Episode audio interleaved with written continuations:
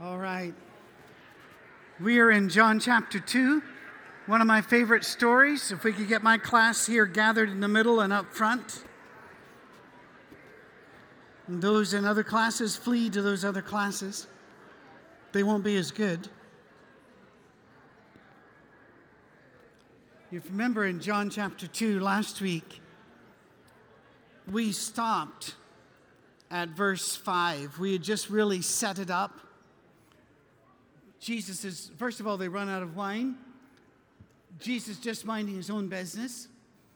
Now his mom says they've run out of wine. What she means is do something to help them, but she doesn't say that. But him being God, he knows what she means. So he says basically, no, not now. She thinks that means yes, happy to help so goes and tells the servants to do whatever he tells them to do. Now, here's where a real surprising shift takes place that we don't get. So I want you to get it. His mother said to the servants, Do whatever he tells you. Nearby stood six stone water jars, the kind used by the Jews for ceremonial washing, each holding from 20 to 30 gallons. This is where every reader, every listener would have stopped and gone, What? For a reason. It has nothing to do with wine. It has nothing to do with wine at all. In fact, you never put wine in the ceremonial washing jars, nor did you put wine in the area of the ceremonial washing jars. That was completely unclean. Do you remember when Jesus' apostles were accused of eating without washing their hands? Do you remember that? That was not a hygiene move, that was a religious tradition move. They would have a prayer. You would go in these big stone jars, you dip your hand in up to the elbow, you'd raise it up, and you'd say a prayer as the water ran off this elbow, and then you'd do the same, and there'd be another prayer as it went off this, this elbow. It's a ceremonial thing. And that had become necessary because people believed, uh, as they always do, after a while, people believe in a tradition that it's required by God. Uh, many of you are old enough to remember this.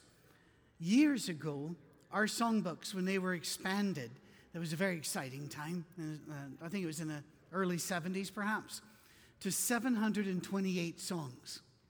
Very exciting times indeed. But then a man, one of our brethren, wrote a, a song which has been, has been called the national anthem of the Churches of Christ, which is Our God, He is Alive. The reason they call it that is we like singing it, we're good at singing it, and it requires people that know how to sing in four part harmony, and we do. So, but the problem was, it's not in the book. We already have 728 songs. So he, in a, in a fit of genius, printed it on tens of thousands of gummed back sheets.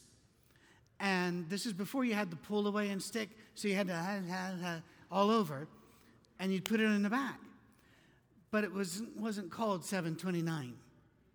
Remember? 728B. Now, that's not the funny bit. The funny bit is we revised our, our songbooks.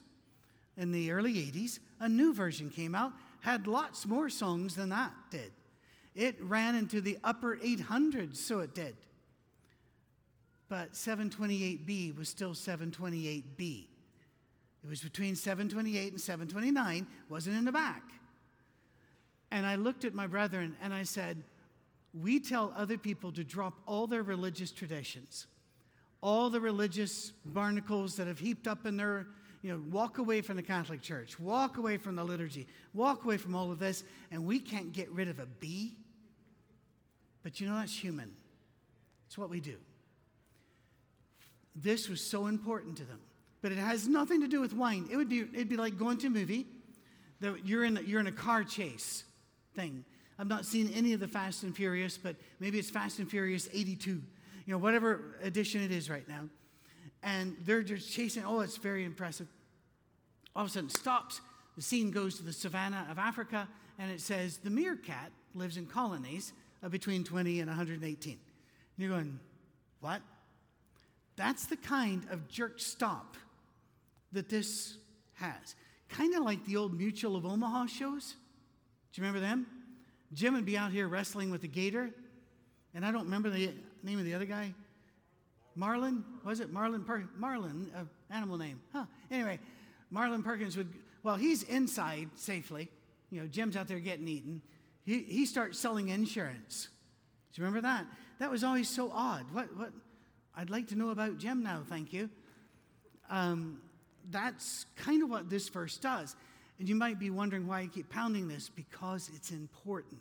I told you last week, most of the time, in my opinion, in the miracle stories of Jesus, the miracle is the least impressive part of the story. Not because a miracle is not impressive, but because I assume Jesus can do anything he wants to. I assume, as the creator of the universe, he can make, unmake, and change anything he wants to at any time. That's not the issue. The issue is he's not looking at the containers for wine, he's looking over at the traditions that have been bound on people in the name of his father that his father did not authorize. Now, think about this. He is, if he's going to go through with this, because his mom's pushing, by the way, I find that cool that he'll go through it because mom pushed. Not because she was Mary, but because he's human and he, he does say, Talk to us, talk to us. He decides to use this to make a point, and we miss the point when we immediately leap to water to wine. There's something else going on here. Jesus said to the servants, Fill the jar with water. So they filled them to the brim. There's a couple of things very wrong here. You never fill these to the brim. Never, never, never, never. Because spillage is unclean. And if it gets on you, you have to go through another ritual. He creates it to where there must be spillage, there must be the unclean. Just like he does with the leper. Do you remember a leper comes up to be healed? What does Jesus do first? Touches him. The rules have changed. We don't live in that world anymore.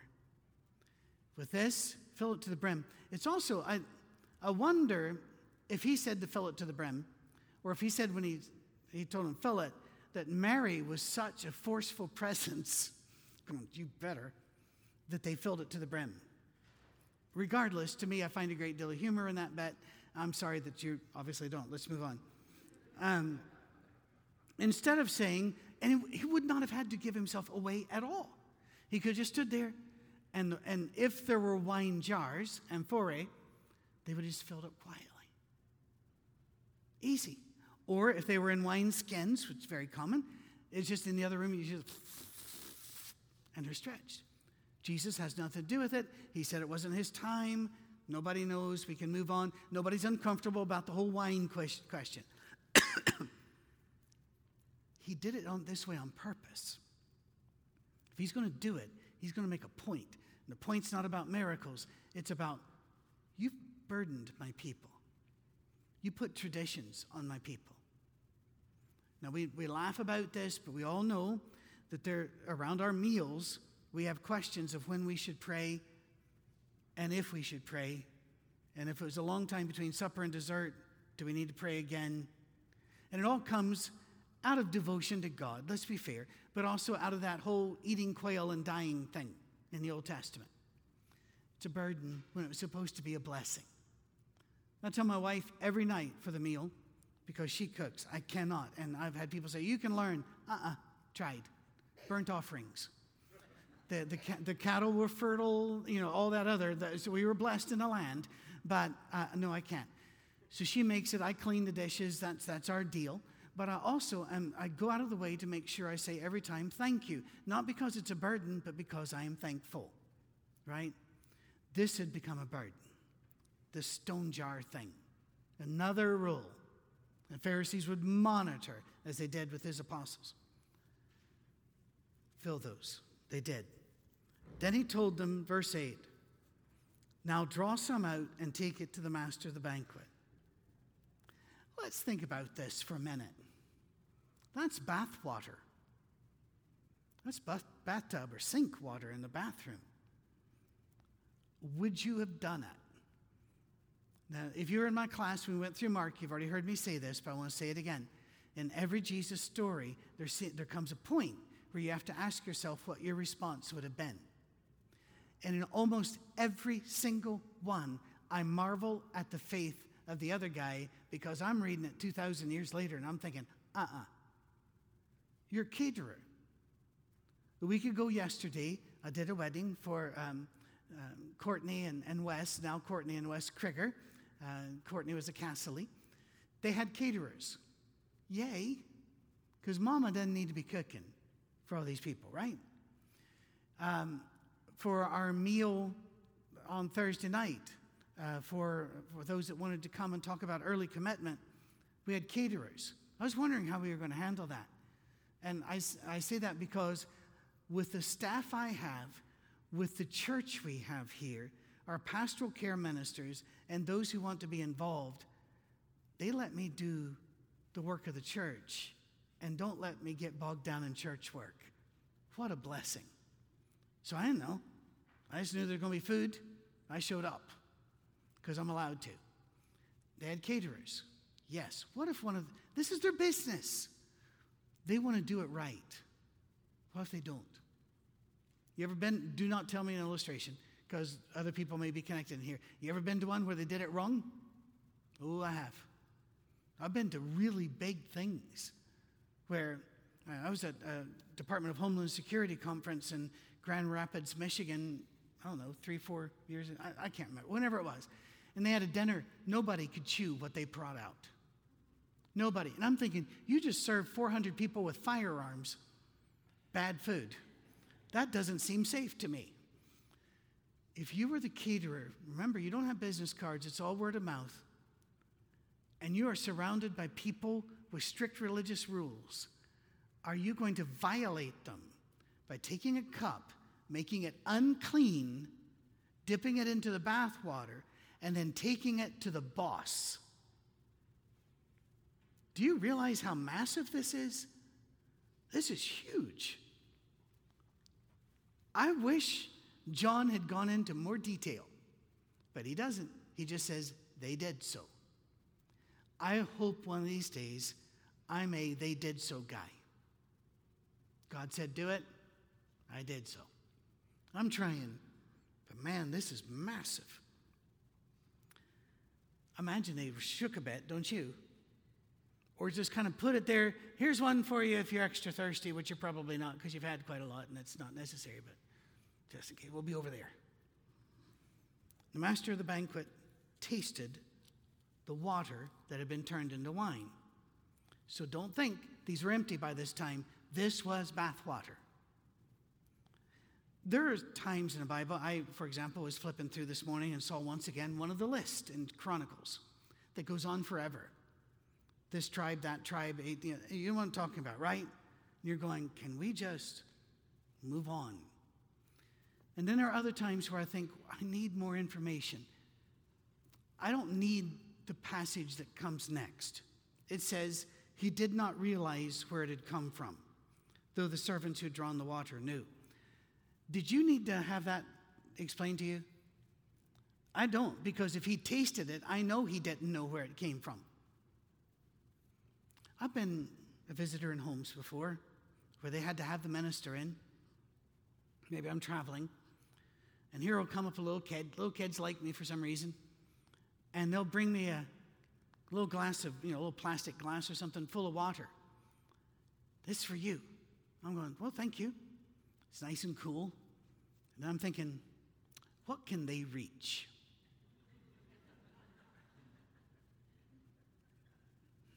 Is there a plant handy? You know, it's, it's, it's, it, this is a, you know, you got to think. What, they have access to cool water. Now, where would that have been? This was pretty much that, people. Now think, think, and he called the bridegroom aside. Oh my goodness, if you're the caterer, wouldn't you be sweating bullets right now? I certainly would be. He said, Everyone brings out the choice wine first, then the cheaper wine after the guests have had too much to drink, but you've saved the best till now. Um, there is a phenomena that if you're trying to lose weight, which is fine, you don't have to, but if, you, if you're choosing to lose weight, you might want to know about this. There's a diminishing returns on your tongue. You might not realize it, But the first bite of cake is a lot better than the last bite of cake, unless you save the icing, in which case I would like to rephrase that. There comes a point where pleasure diminishes. It's still pleasure. It's not like, oh, cake. No, it's still pleasure, but it's not as good as the first bit. And one of the things that people who work with um, the people who are really trying to lose weight, if you got a coach, tries to help you pay attention to this. That the first bite of steak, and steak is not a high calorie food, but the first bite of steak is a lot better than the fourth bite. There comes a, so you're actually able to wean yourself back some if you pay attention to it. Most people don't pay attention to their eating. And so they eat until they feel full. Problem is, there's a chemical that tells you you feel full. It takes about 20 minutes to form and get to the right centers in the brain. And by that time, you, you can very easily overeat. That's the kind of, when you're on the way home, you're going, oh, it's growing. You ever had that? You're going, oh, I didn't think I ate that much, but whoa, whew. you know, what, do we have snacks at home? You know, it, it's, a, um, it's a habit. They bring out the best wine first. Why? Because your tongue is done drinking good wine now. They can drink the cheap stuff. I have friends who I respect. Please understand, I'm not making fun of them at all. Some of them are much better people than I am, who work very hard trying to make this grape juice. It isn't. It's impossible for this to be grape juice on many levels. The wedding traditions, the um, uh, tradition, uh, the, uh, the, the word for wine here, but also this phrase. I just, just think about this. Everybody brings out the best grape juice first.